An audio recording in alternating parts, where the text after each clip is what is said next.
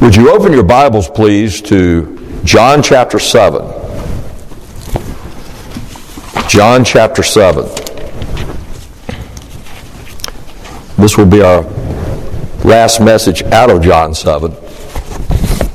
It's been a long chapter, but it's been a rich chapter. Last week, we learned that Jesus causes division. He causes division between elements of the crowds that were gathered together in Jerusalem for the, the Feast of Booths. He causes division between members of families. We saw that in Matthew. He causes division between all those who give their supreme allegiance to Him and to those who will give their supreme uh, allegiance to someone or something else. Whether it's family or flag or fortune. And at the last day, he will finally divide his sheep from all those who have turned away from him, from those who have despised him, and for those who have not received him as Lord on that great and terrible day of Yahweh, the day of his return to earth. Now, this afternoon, from the passage we were looking at last week, we're going to be learning something else from this passage. And that is, God is working even when we don't see it. So, would you follow along in your copy of God's Word as I begin reading in verse 40 of chapter 7 down to verse 53? Some of the crowd, therefore, when they heard these words, were saying, This truly is the prophet. Others were saying, This is the Christ. Still others were saying, No, for is the Christ going to come from Galilee? Has not the scripture said that the Christ comes from the seed of David and from Bethlehem, the village where David was? And we say, yes, the scripture does say that. So a division occurred in the crowd because of him. And that's where we stopped last week. Some of them were wanting to seize him, but no one laid hands on him. The officers then came to the chief priests and Pharisees, and they said to them, Why did you not bring him? The officers answered, Never has a man spoken like this. The Pharisees then answered them, Have you also been led astray? Have any of the rulers or Pharisees believed in him? But this crowd, which does not know the law, is accursed. Nicodemus, he who came to him before. Being one of them, said to them, Does our law judge a man unless it first hears from him and knows what he is doing? they answered him, Are you also from Galilee? Search and see that no prophet arises out of Galilee. And everyone went to his own home. Like I said, we ended last week with verse 43 that a division had occurred in the crowd because of him, because of the Lord Jesus. And then in verses 44 and 46, once again, they're trying to seize him, they're trying to arrest him. And it's that part of the crowd that we saw back in verse 12 of chapter 7. The ones who are saying, He is one who leads the crowd astray. These are the ones who, along with the priests, along with the Pharisees, are outraged at what the Lord Jesus Christ has been saying. The Lord Jesus Christ keeps saying and keeps inferring that Yahweh is his own Father. He keeps saying he has been sent by Yahweh, the God they say they worship. He keeps saying that he himself can give eternal life to whoever he wishes to give eternal life. And then finally, he dared to interrupt their solemn ceremony on the last great day of the Feast of Booths by standing up and crying out. Look at verses 37 and 38. If anyone is thirsty, let him come to me and drink. He who believes in me, as the scripture said, from his innermost being will flow rivers of living waters. Hmm. They had enough of this. And they decided that they would arrest him. Citizens arrest, but no one laid hands on him. And we know why no one laid hands on him. Even though they're worked up to fury, we know down in verse 30. They've tried to seize him before. So they were seeking to seize him, yet no man laid his hand on him because his hour had not yet come.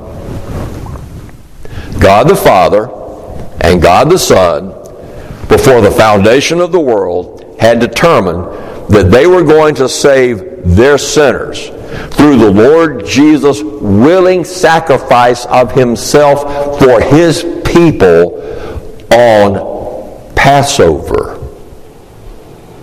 They have determined he will be sacrificed as the Passover lamb on Passover.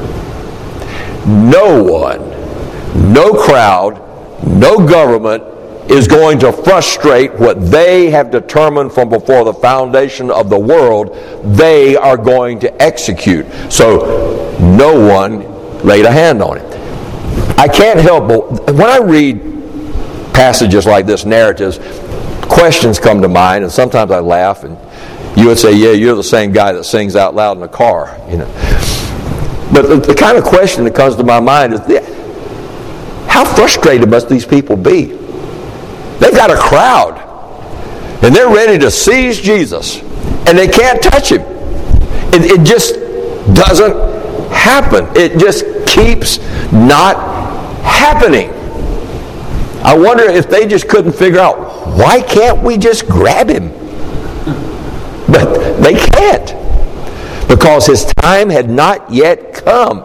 It's not yet Passover. There's still six months of work for the Lord Jesus to do, for the Father to do, before it's their time for him to offer himself up as a sacrifice. And he'll keep proving over the next six months that they can't touch him. It's going to happen over and over and over again. This is the second attempt by the crowd to lay their hands on Jesus, and both of these attempts have failed. But it's not just the crowd that can't grab him. Look down in verse 45.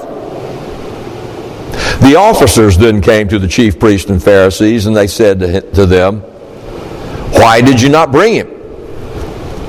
Now look up at verse 32, we'll understand who these officers are. Verse 32.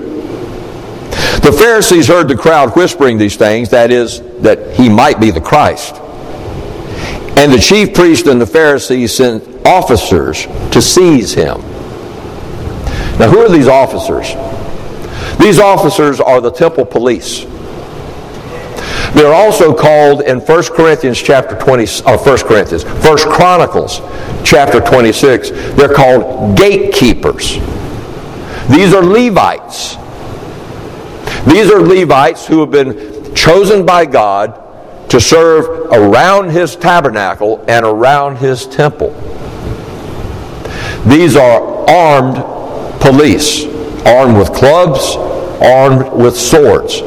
Their function is to make sure that none of the furniture, none of the trappings of the tabernacle or the temple are stolen.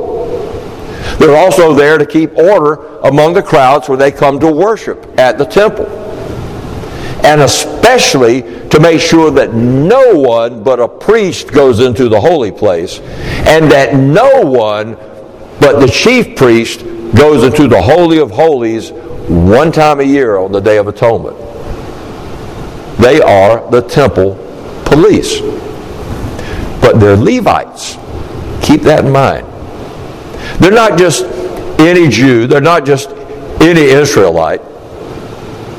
These are part of the tribe of Levi, out of which the priests have been selected. They've received a Bible education beyond what the average Jewish man or woman would have received. They know the Word of God, they know the law of God. I have to ask myself a question. If they're the temple police and it's part of their job to make sure the order is maintained at the temple, the decorum is maintained. Where were they when Jesus was cleansing the temple just a few months before? Sovereignty of God coming in right again. Now, these in verse 45, we're told that the officers came without Jesus because what they have seen is how the crowd cannot seize Jesus. And that every attempt to arrest him is frustrated somehow. But it's more than that. When they're asked, why didn't you bring him? And you can tell that they're more that the Pharisees and the chief priests are more than a little irritated that the officers haven't brought him. We gave you orders. Why didn't you bring him? I mean, you're the police. You have authority. You can do this. What's the matter with you men? Verse 46, they get their answer. I'll tell you what's the matter with us. Never has any man spoken like this. Hmm. Remember they're Levites. Remember they've been taught the Word of God more than the average Israelite would have been taught the Word of God. They've heard Jesus apply the Scriptures much more effectively, much more clearly, and more accurately than their own religious leaders, than the priests and the Pharisees who've tried to trap him. He keeps insisting that Yahweh sent him.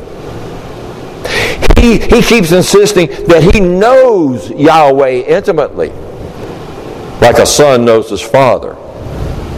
He claims that he himself will satisfy the spiritual thirst of anyone who will believe in him. And as they listen,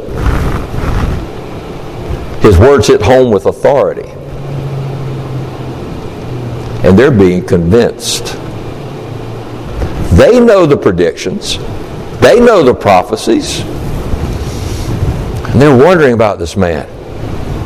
And after hearing Jesus for themselves, remember they're in Jerusalem. Jesus, most of Jesus' ministry to this point has been up in Galilee, but their job is in Jerusalem.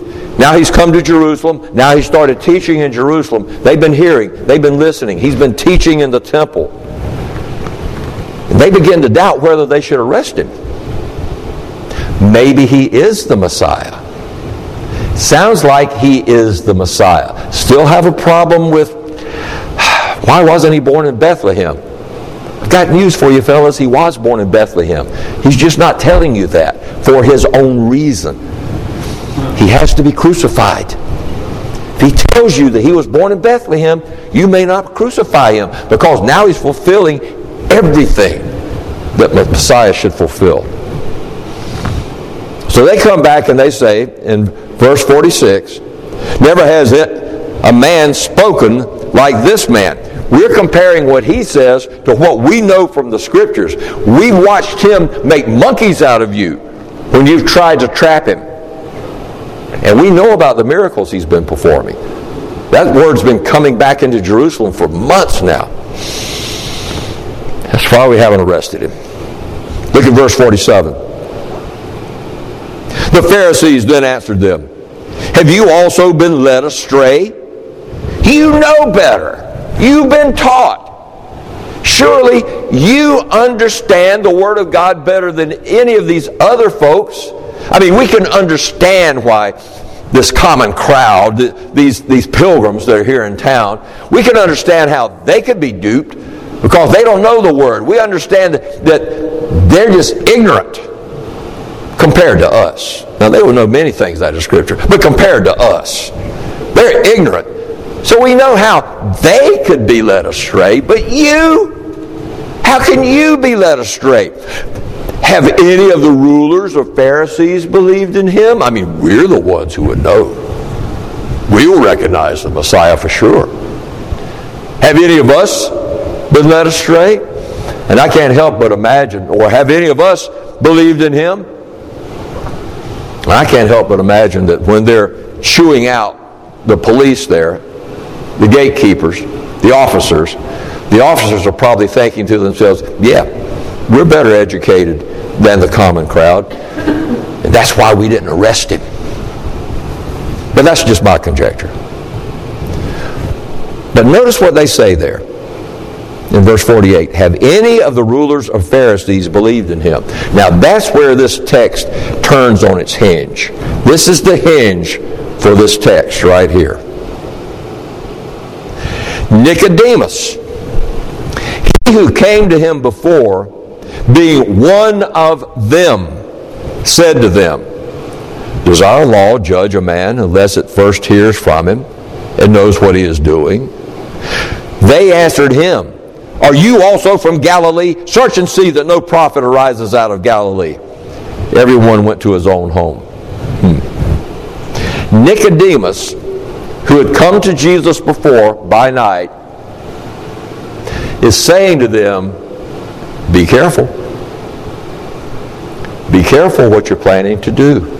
Now, he's saying this to him very tactfully, but he's warning them you are so anxious and you are so zealous to see that every word of the law is fulfilled. Be careful that you're not breaking the law by what you're doing, or at least the proper legal procedures of the law in what you're doing.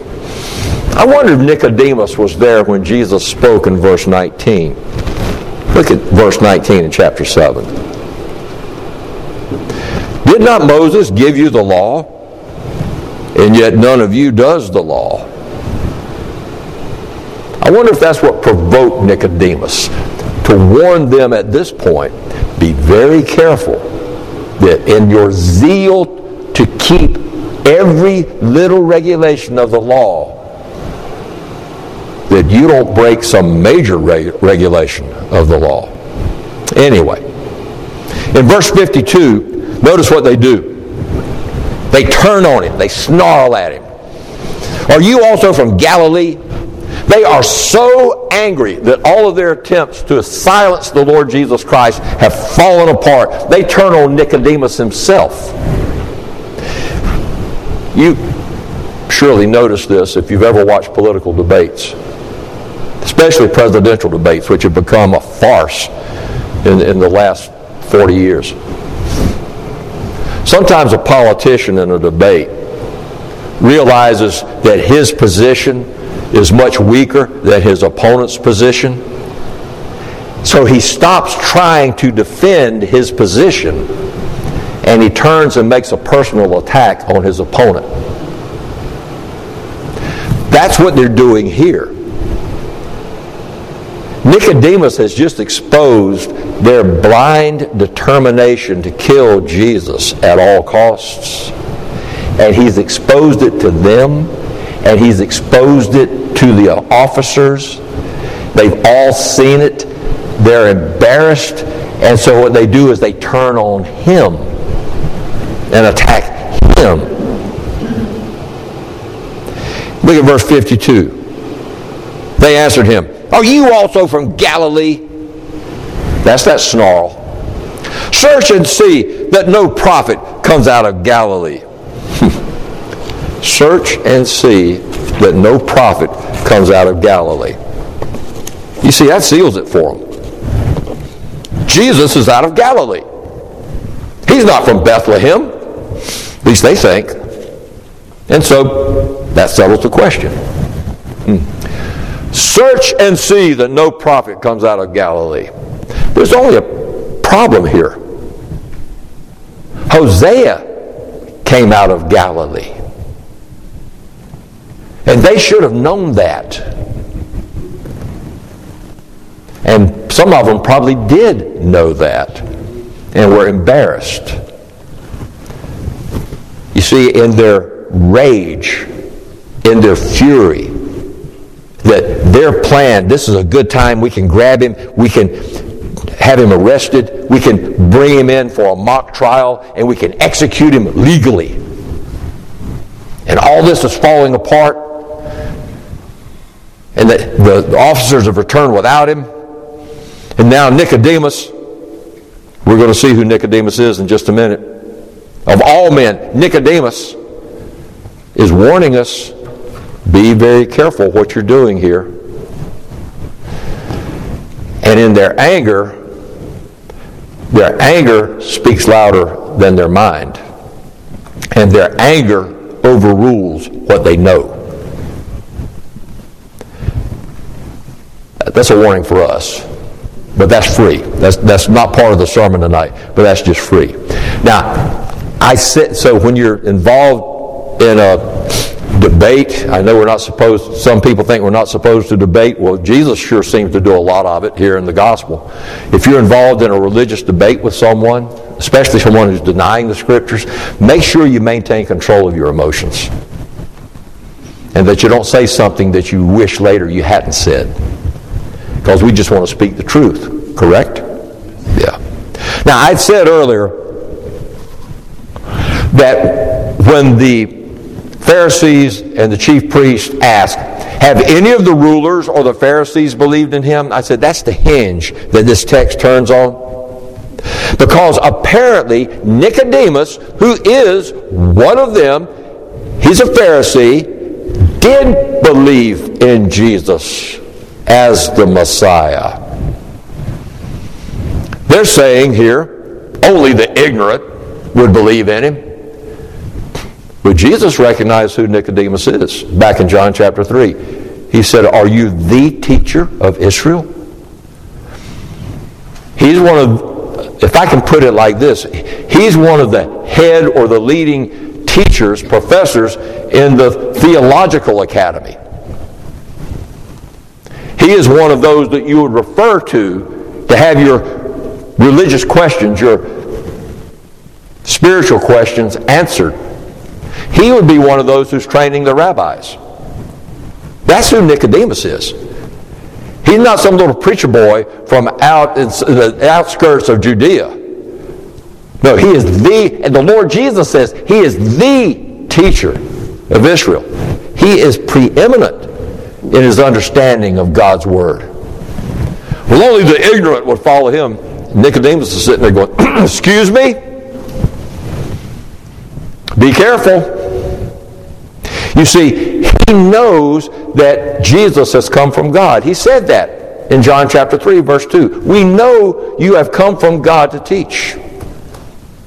And he has arranged a private meeting with the Lord Jesus Christ 18 months ago. Nicodemus believes that Jesus is the Messiah. Or if he hasn't come to full conviction yet, he's just on the edge of it. But because of his fear of the Jews, look at back at uh, chapter 7, verse 13. No one was speaking openly of, about him for fear of the Jews. And when we get into chapter 9, we're going to know what that fear of the Jews is. That's the fear that the Pharisees cast you out of the synagogue, and you would be a spiritual and social outcast. And Nicodemus has a lot to lose in his mind, humanly speaking. I mean, if you were the Nah, I'm not going to say that. If, if you, I was about to make some reference to the chair of theology in some seminary, but I'll leave that alone. But if you had the head chair of theology in the seminary, and everyone looked to you, and everyone knew that you had the answers, and everyone thought that you were the supreme source for the final word on the Word of God, and you were kicked out because of heresy, you lose your position, you lose your standing in society, you lose your income, you're humiliated. Uh, he's got a lot to lose. So, for fear of losing all that, he hasn't publicly confessed that Jesus is the Messiah. He will later. Nicodemus' story shows us that God is working even when we don't see him working. From the very first, Nicodemus has been drawn to the Lord Jesus Christ. He's been drawn by his preaching to Christ with John the Baptist. Remember John's preaching, repent and believe the gospel for the kingdom is at hand. Jesus is preaching, repent and believe the gospel, for the kingdom is at hand. He's been preaching with John. He's been preaching apart from John. Nicodemus was probably part of the crowd that went to hear John preach and also to hear Jesus preach. Nicodemus has been drawn to Jesus because of his zeal for pure worship. It's Jesus who drove all the vendors out of the court of the Gentiles just about two years before. Because he said, Zeal for your house has eaten me up. And Nicodemus takes notice of that. Nicodemus has been drawn to the Lord Jesus Christ as the Messiah because of all the attesting signs that Jesus has performed. Remember that first Passover that he was in Jerusalem. He performed many signs, and many people believed in him after he had cleansed the temple. Nicodemus has been drawn to Jesus because of the miracles he's performed. He has been so drawn to Jesus that he made a private appointment with the Lord Jesus Christ, but at night. So apparently, none of his Pharisee compatriots know that he's met with Jesus privately. And none of them suspect what God is working in Nicodemus's heart and mind at this time. Otherwise, they would, have, would not have said, Have any of the Pharisees believed in him? But after Jesus has been crucified by these priests and by these Pharisees, it was Nicodemus, along with Joseph of Arimathea, that prepared Jesus' body for burial. It was Nicodemus who brought 75 pounds of expensive spices that the Jews used to, if you will, sweeten up a decomposing body. It was Nicodemus who helped Joseph wrap Jesus in clean linen. It was Nicodemus who helped Joseph lay the Lord Jesus in the tomb, in Joseph's tomb, and roll the stone back. Nicodemus then publicly, openly displayed his great honor and respect for the Lord Jesus Christ, regardless of what other people might think about him. But Nicodemus isn't the only one that shows that God is working even when we don't see it. Think about the triumphal entry. Go with me to John chapter 7. We're about done with John, uh, John chapter 7. We're about done there. Go with me to John 12. We'll get here eventually. This is the triumphal entry. Jesus is teaching in the temple. Verse 37 but though he had done so many signs before them, they still were not believing in him. Hmm. But look down at verse 42. Nevertheless, many even of the rulers believed in him, but because of the Pharisees, they were not confessing him for fear that they would be put out of the synagogue. Have any of the rulers or the Pharisees believed in him? According to this, just six months later, many of the rulers were believing that the Lord Jesus Christ is the Messiah. But because of the Pharisees, they're keeping it quiet. They're, they're not going to openly confess him as Lord. God was working in these rulers' hearts even when no one else could see it. I'd be interested to know how many of these rulers came to true saving faith in our Lord Jesus Christ after the day of Pentecost. We'll find out when we get to heaven. And speaking of wonderful conversions after the day of Pentecost, go to Acts chapter 6 and just sit there for a second.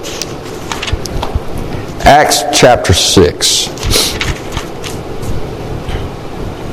We're told in the book of Acts that on the day of Pentecost, 3,000 souls were saved. Souls, men and women. We're told in chapter 4 that after Peter and John had been used to heal the lame man at the beautiful gate, that 5,000 men were in the congregation. Now, that's just like Jesus feeding the 5,000. It's 5,000 men, male, adult males, not counting the women. So there may have been 10,000 that are part of the church in Jerusalem at this time. And then in chapter 5, we're told that after Ananias and Sapphira were killed by God, remember, it's God that killed them.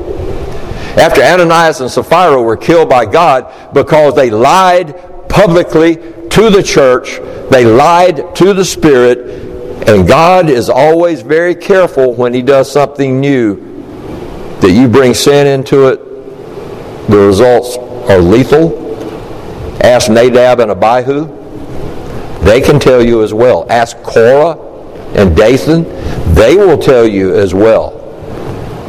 When God is revealing his saving work and someone brings sin in to pollute it, the results are lethal. But after Ananias and Sapphira had been killed by God, we're told in John chapter 5, verse 14, that multitudes of men and women believed in the Lord Jesus Christ. Now, get this. I, I love this. Acts chapter 6, verse 7. And the word of God kept on spreading, and the number of the disciples continued to multiply greatly in Jerusalem. Get this. And a great many of the priests were becoming obedient to the faith. The priests.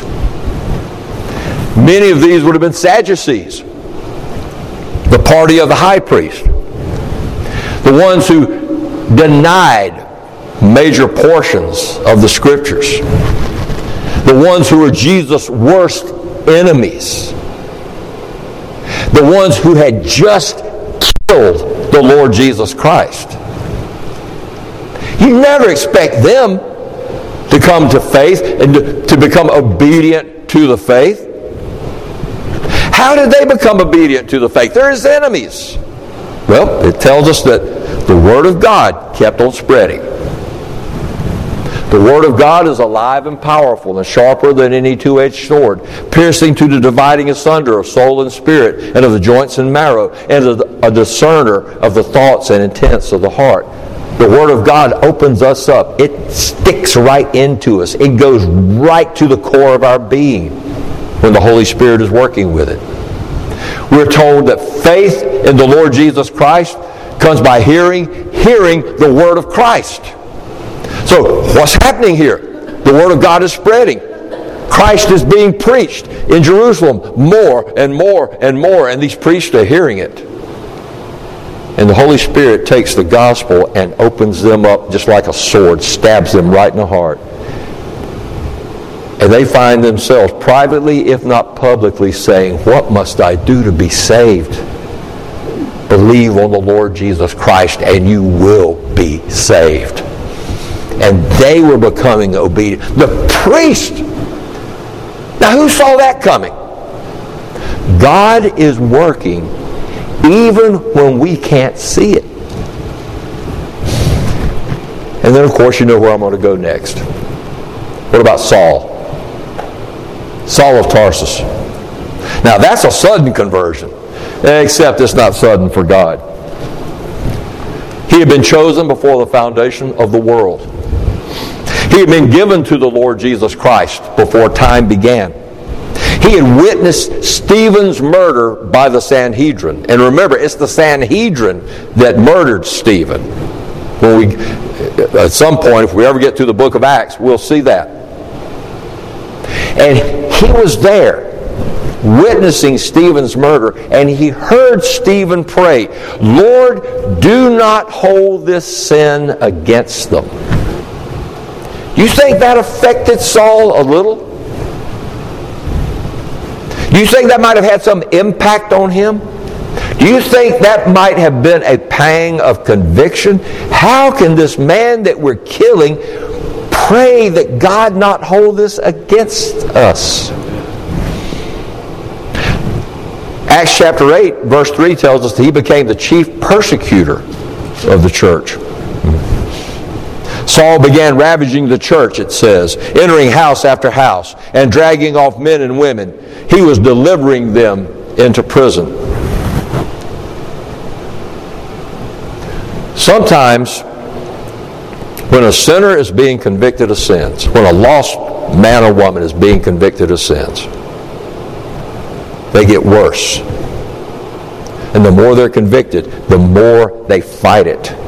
And the more they're convicted, the more they fight and go against it and do what they've been doing more and more and more because they're so burned up in their spirit by what God is doing in them, they can't stand it. And the only way they think that they can stanch it, the only way that they can drench it, is by going further and further and harder and harder to prove to themselves that what they're doing is okay. That's what Saul's doing.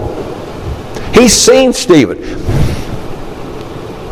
This is pure conjecture. He may have heard Jesus preach. Because remember, this is less than a year after the Lord Jesus Christ has been crucified.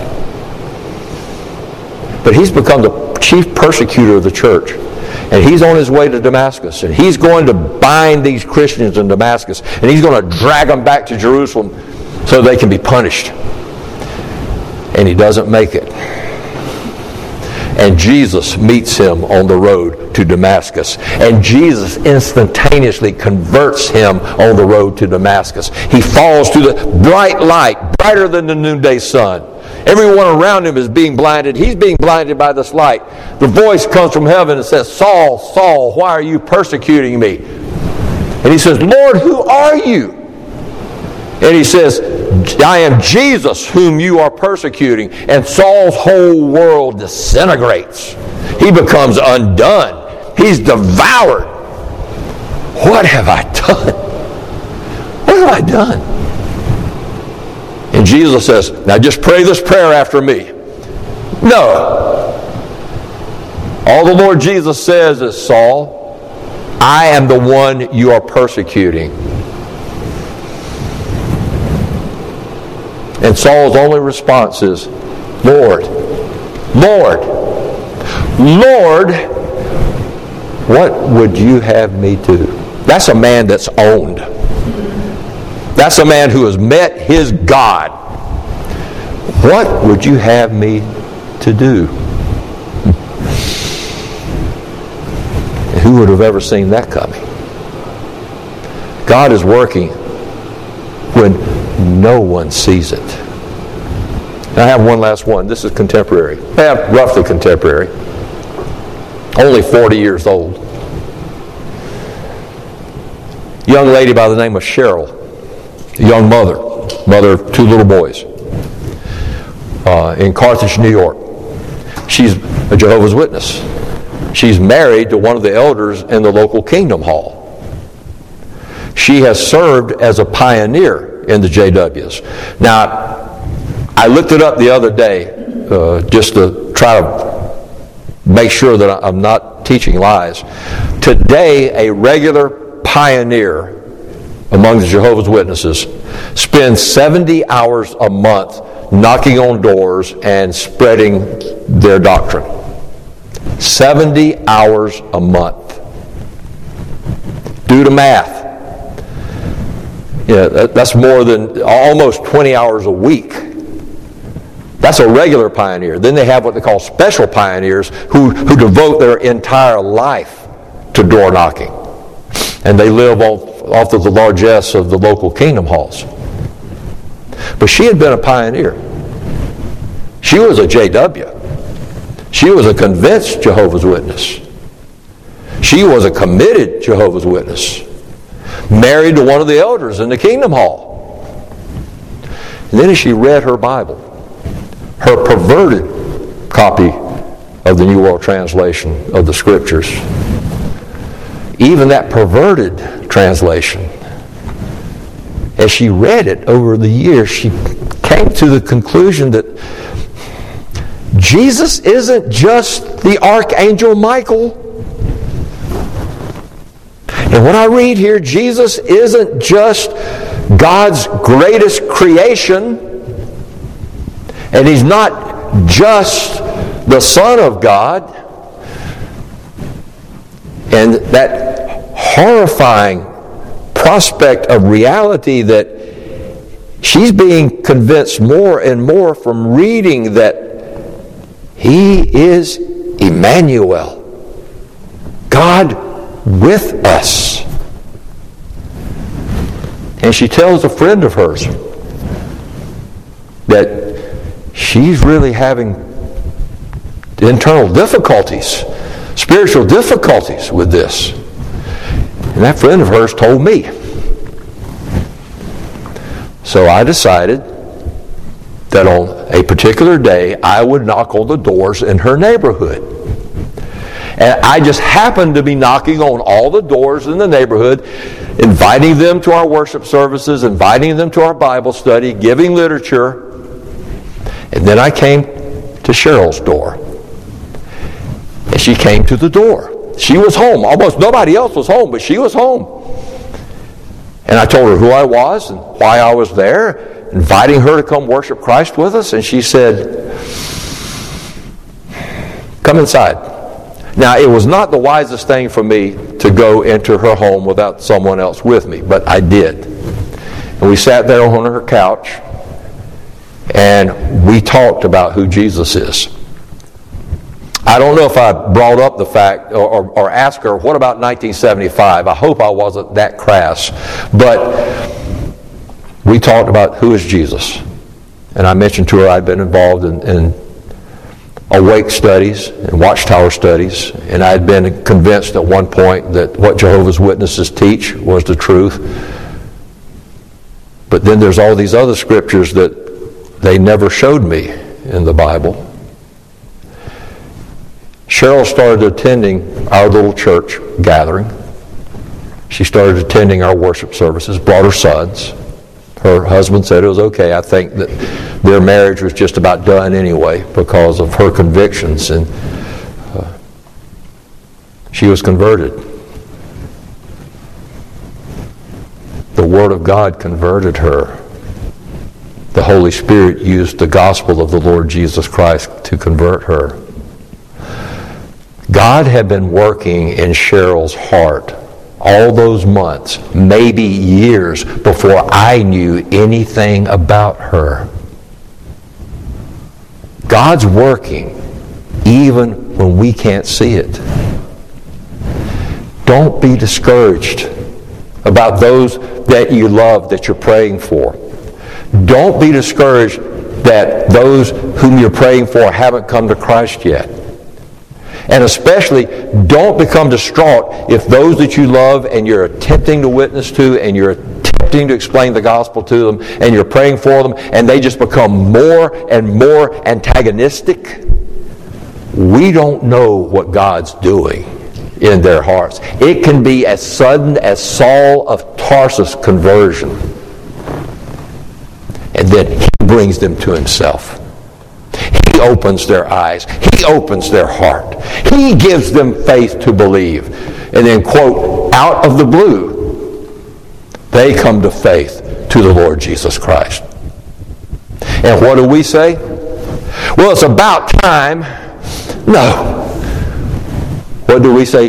Praise you, Lord. Thank you, Lord, for your great mercies. Pray with me, please. Father, thank you for showing us again tonight out of your word how you are working when we can't even see it. You're doing things that we know nothing about. You're drawing people to yourself that we don't even know. You could be working in people right now in, in this county or in other counties around us that you're going to put us across their path and we're going to be talking to them about what we've learned, or about your word, or about our worship. And because you have been working in them for months, they're going to come and listen. And some will be converted. You may be doing that. We don't know. But I pray that what you would do is use us to trust you, to serve you, to look to you and to not give up on those we love until the day that you bring them into the kingdom by your great sovereign power and grace. We ask these things in Jesus' name. Amen. Would you stand with me, please? Praise God from whom all blessings flow. Praise Him, all creatures here below. Praise Him above, ye heavenly hosts. Praise Father, Son, and Holy Ghost. Amen. And we are dismissed.